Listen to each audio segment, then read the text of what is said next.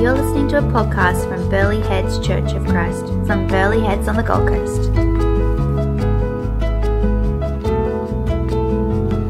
Fantastic. Thank you. We will stop there. Feel free to continue these conversations afterwards, but we are on a tight schedule. Uh, kids, very quick. What's that? Oh, I was just going to ask kids. Kids, the episode of Takeaway on Bluey. What food did the restaurant forget to make? Eli, do you know? Spring rolls, well done, and they had to wait for the spring rolls. Adults, I'm sure most of you knew that as well. Um, so hopefully, hopefully this has set your mind on the right path. We're trying to learn about fasting today. We all have different experiences about fasting and different preconceived ideas about fasting. And so hopefully now we, we've, we've let out what we know. We've kind of thought about what we want to know, and hopefully God will speak through us today and we will get to learn more and how this applies to our life. Um, my first experience with fasting, for me personally, was as a teenager. My senior pastor at the church I grew up in was going through a fast of 40 days, and he was doing a no food fast. Now, he was the youth pastor at this time, and within one of the Friday nights of that 40 days, he had mistakenly planned to take youth group to all you can eat Pizza Hut. So you can imagine how difficult this would have been for a guy who likes his food going to Pizza Hut and just sitting there with refillable water. Um, but I was amazed as I served my fourth serving of ice cream, that he was just sitting there and he was still smiling. He wasn't telling us that he was fasting and that's why he's doing it. He wasn't looking gloomy. He just sat and had a good night. I was in, quite incredibly, actually, I was amazed. So it prompted me to think about fasting in my life, and I stumbled across this passage that Jill just read to us. And do you know what stood out to me? Don't let anybody know you're fasting. If I fast, God will be happy if nobody knows about it. That's all I took. And so, as a young teenager, I set about my first ever day long fast with the goal not to tell anyone. Breakfast was pretty easy because at that time we seemed to wake up as close to the bell as possible, which was pretty much about 10 minutes before the first bell, so there was no time for breakfast anyway. Uh, morning tea and lunch was no problem because all my friends would have thought I was quite crazy for fasting, so the lunch went straight in the bin. No one questioned it, no one noticed. Um, but by afternoon, I was getting hungry. And I got home, and on the afternoon, as always, was quite a good afternoon tea spread. And three or four mouthfuls in, I remembered that's right, I'm fasting. Whoops. My first fast was a fail, but it wasn't a fail because I didn't last a full day. It was a fail because I completely missed the point. I thought the point was to do it and not let anyone else know. So let's look at this passage again. It says, When you fast, do not look somber as the hypocrites do, for they disfigure their faces and show others that they are fasting. Truly, I tell you, they have received their reward in full. But when you fast, put oil on your head and wash your face, so that it will not be other, obvious to others that you are fasting, but only to your Father who is unseen. And your Father, who sees what is done in secret, will reward you.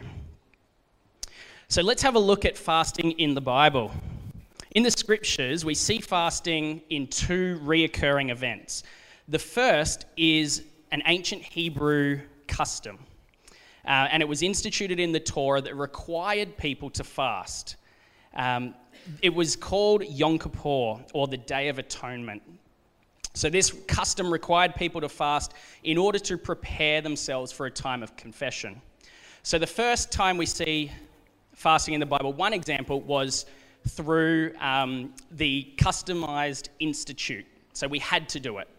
Uh, the second was a voluntary response to a significant event.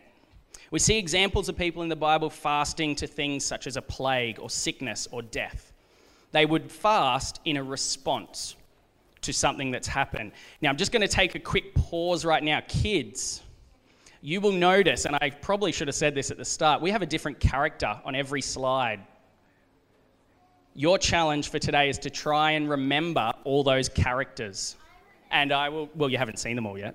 Uh, and I will come and check with you afterwards. So feel free to write them down if you have some paper there. Um, so we see it as something we have to do and something that we can voluntarily choose to do. It was a definitive practice often that was instituted by the religious leaders of the time, um, probably with good intentions. They realized that fasting was something we should do, so let's make it a law. You have to do it twice a week. That way we know we're ticking the box. We have fasted. Obviously, not the best thing to do, and as we often see with the religious leaders, it then becomes all about the show, making sure everyone knows that we are fasting, which is exactly what Jesus is telling us not to do. Um, unfortunately, the New Testament doesn't offer us a handbook on how to fast. We do know, however, that fasting became a regular staple thing for the Jewish people and for the people in the early church. So in verse 16, it says, when you fast. Straight away, Jesus is telling us that he expects that we are fasting. He expects that we will fast. Otherwise, he would have said, if you fast. Earlier on in this sermon, Sermon on the Mount, he says, when you give, when you pray. Now, we never question whether we should give or pray, yet for some reason, fasting, even though he uses the same language, is often held in that higher regard as a spiritual discipline. Maybe we've never tried it before, maybe we haven't tried it for a decade or so. So, Jesus is starting off straight away by saying, when you fast. 17, uh, sorry, 17, it says, When you fast, put oil on your head and wash your face. What he's saying here is look normal. Do exactly as you would normally do. Put makeup on if you normally put makeup on. Dress in normal clothes. The idea is not to gain attention on yourself, but just go about your way as normal. It is not a sin for people to know you're fasting. That was my problem when I was a teenager. I thought the fast was all about not letting people know. It is not a sin for people to know you're fasting. The sin is trying to get recognition from people around us, trying to get praise from people around us. And if that is our goal, then enjoy it when it comes because that's the only reward we're going to get. There are many examples in the Bible of people fasting together, people fasting as a group in response to an event. So it is perfectly normal for your close friends to know you're fasting and to do that with you or pray with you through that. Don't be put off by what Jesus is saying here and think that nobody else can know. Jesus is warning against the behaviors of the religious leaders who made it a point to, ev- to let everybody know about their fasting.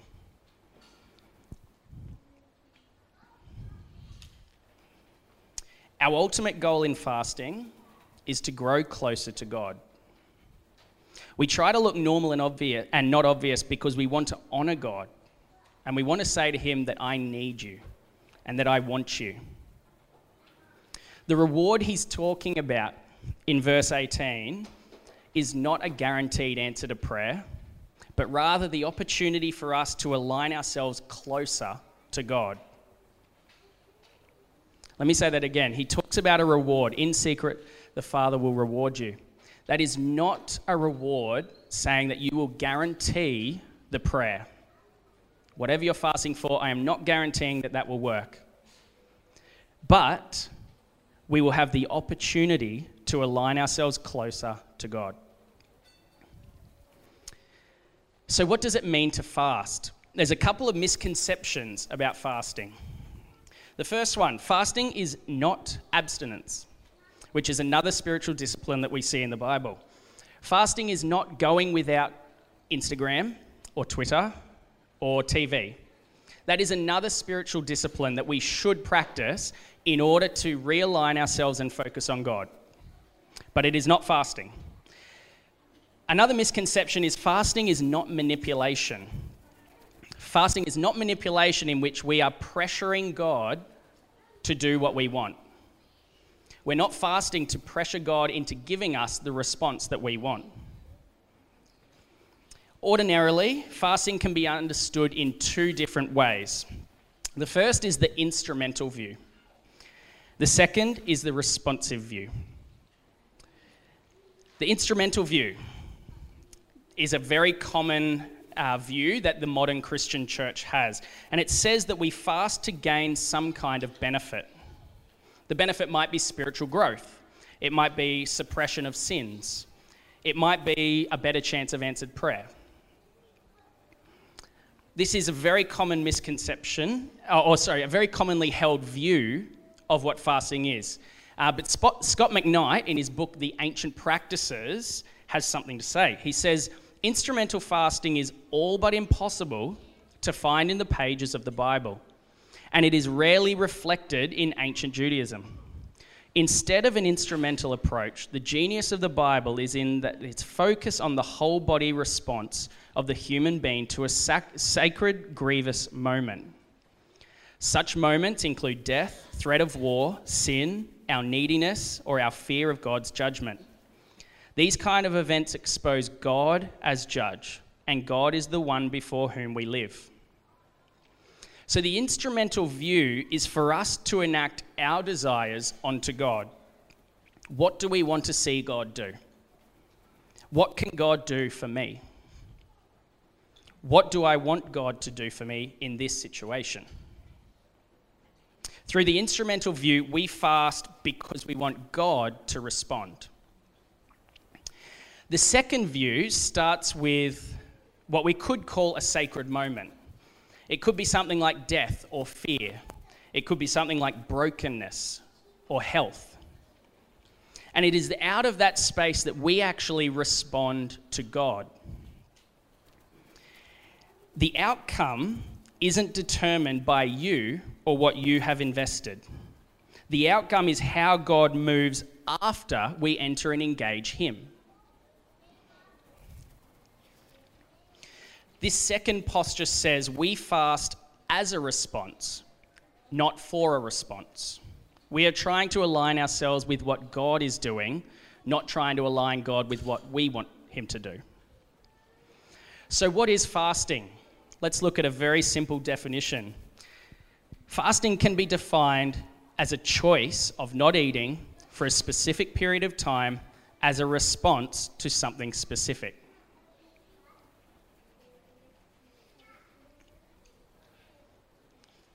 Fasting is the physical act of giving up one good gift from God, food, for the better gift of growing closer to God.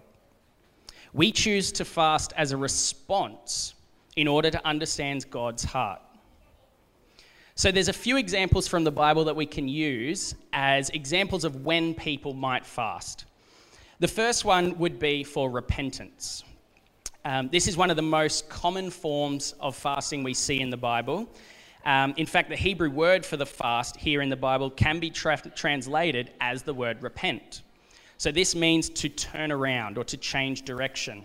So through an act of fasting, there's this beautiful picture that we are physically turning our body around from a sin, something that is holding on to our life. So fasting as an act of repentance. Another reason people fast is because they might feel as though God seems distant Maybe there are too many distractions in our life that our normal prayers and time with the Word aren't quite connecting like we used to. Or we just feel as though something's different. And maybe fasting as a sacrificial way of saying, God, I want you, is a way to connect with Him better. Another way is to understand suffering. In fact, the three of the first four examples of fasting in the Bible were to help people understand suffering. Suffering is all around us, from poverty to the fires we've had. We don't understand it. But through a, a process of fasting, we can try to understand God's heart through suffering. We can try and grieve with God while our people around us are suffering, or maybe as you are suffering. And the final one we see is to seek God's guidance. Now, just like prayer, this is not done to um, change God. We're not fasting to change God's guidance or to say, This is the direction I'm going, God, jump on board. But we are trying to understand God's guidance in our life. We're trying to understand the path that He has for us.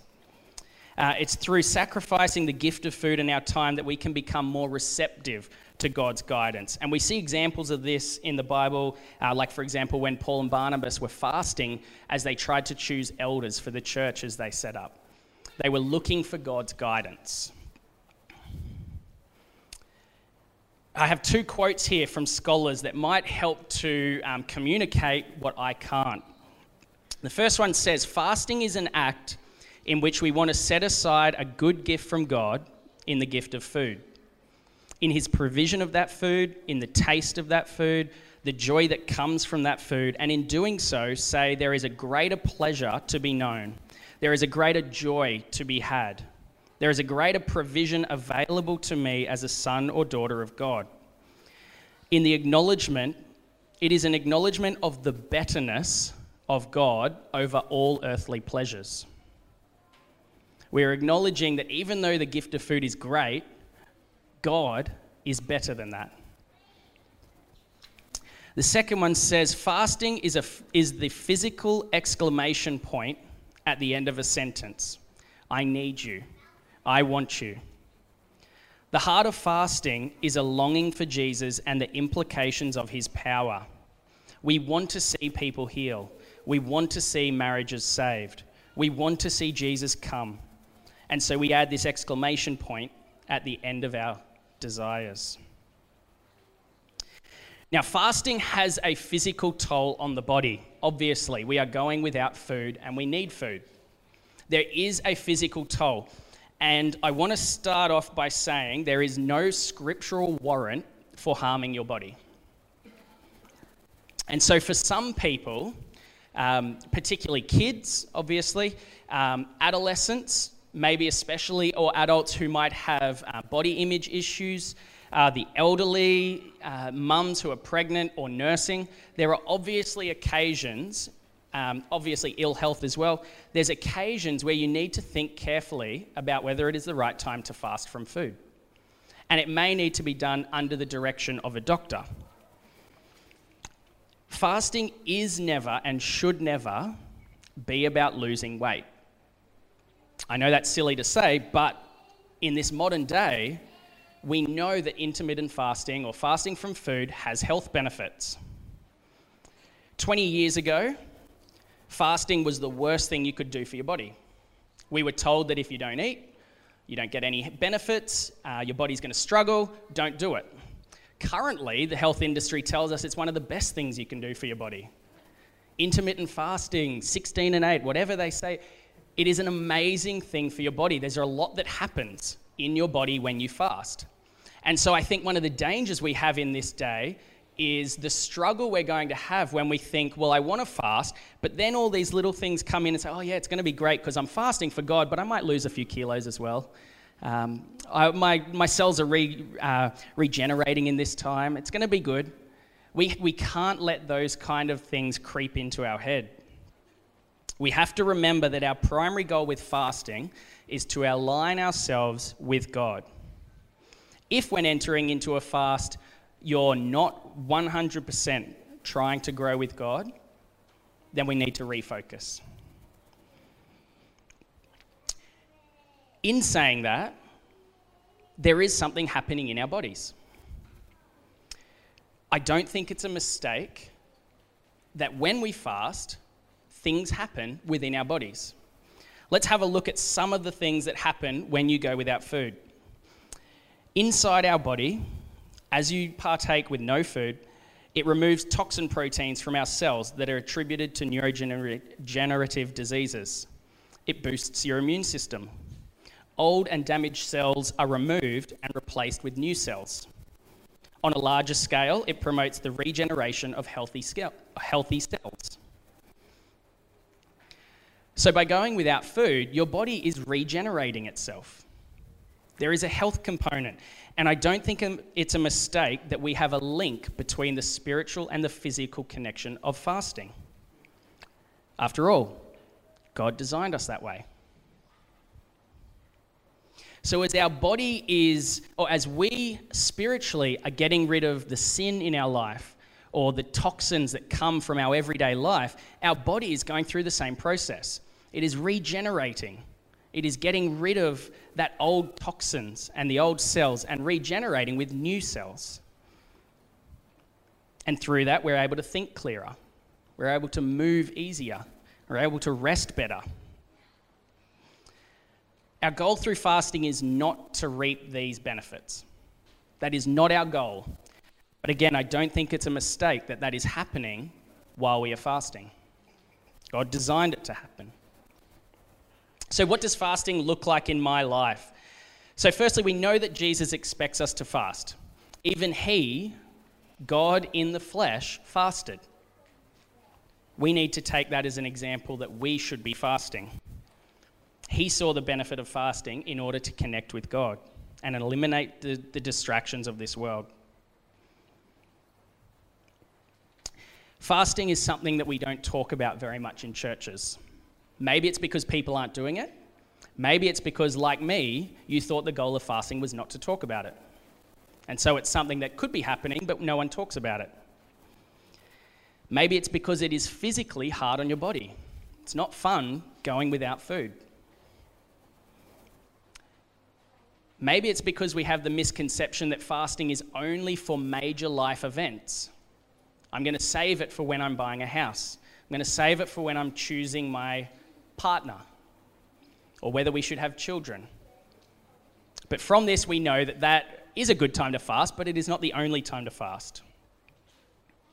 It is clear that this is a spiritual practice that we all need to engage in and are expected to engage in. So the first step is to start small. Don't start with a 40 day fast, unless the Spirit is really moving. Uh, but I strongly encourage you to talk to people first. Uh, it might start by missing one meal and replacing that meal with time praying to God, reading His Word, and seeking Him. Remember that fasting is not just about skipping meals and being hungry, but it is fa- uh, fasting is for sacrificing to seek God. So it might start with missing a meal. It might start with missing a day, several days, 40 days. I know one lady who's fasted for every Wednesday for over 10 years, not as a legalistic thing that she thinks she has to do, but as a way of every week bringing her sins before God, confessing, and saying, I want to get closer to you. The Bible gives us examples of fasts from part of a day up to 40 days. But you need to remember it is not a legalistic thing that you have to do every Thursday or Tuesday, or whatever it is. It is between you and God and as the Spirit moves. So, whatever this looks like for you, think about how fasting can help you grow closer to God. Do you need to fast as a repentance for an ongoing sin in your life? Do you need to fast because you're so distracted by things in this world that you don't have time for God anymore? Or that you're not hearing God clearly in your life? Do you need to fast as an ongoing response of suffering for people you know or for Australia? So that you can understand God's heart closer.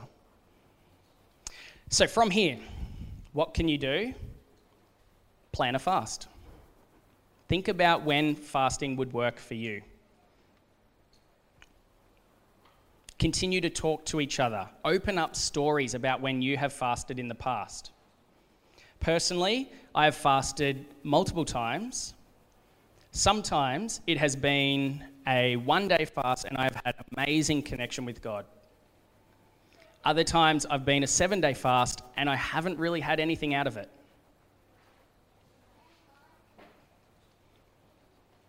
We need to be sharing these stories with each other, not to gain praise and acknowledgement, but to encourage and to spur each other on. So, talk to your small tables, talk to your groups, your close friends, ask their experiences about fasting. Even God fasted here on earth. Jesus fasted as part of his practice. No matter what stage of life you're in, think about what fasting will look like for you. Don't wait for the next important event in your life to consider it. Maybe it'll be this week. Maybe you'll be missing one meal this week so you can focus on God and grow closer to Him. Remember, fasting is not just about missing food and sitting in the corner hungry. It is about connection with God. It is about praying and meditating on the word so that you acting as a response to what God is doing. Let's pray. Heavenly Father, we saw so many examples of fasting in the Bible. The greatest example, Lord, is that you, Jesus, fasted here on earth. And we know this is something that you both expect and want us to do. We know it's hard, but we know that there is a reward in there, and that reward is growing closer to you and understanding your heart better. I pray, Lord, as we go from here, help us to connect well with our friends and family and help us to talk about these issues that are going on. Help us not to have a hard attitude that seeks praise, but something, a hard attitude, Lord, that just wants to grow closer to you, to let you know that we want you, that we need you. Help us as we move here not to just let this flow out into our ears and, and forget about it, um, write it down as just knowing a little bit more, but help us to make this a physical practice that we are um, engaging in regularly. Something that you can use to grow us closer to you. And thank you so much for this time, Lord, and that you were able to speak to us. In Jesus' name, amen. Amen. Amen.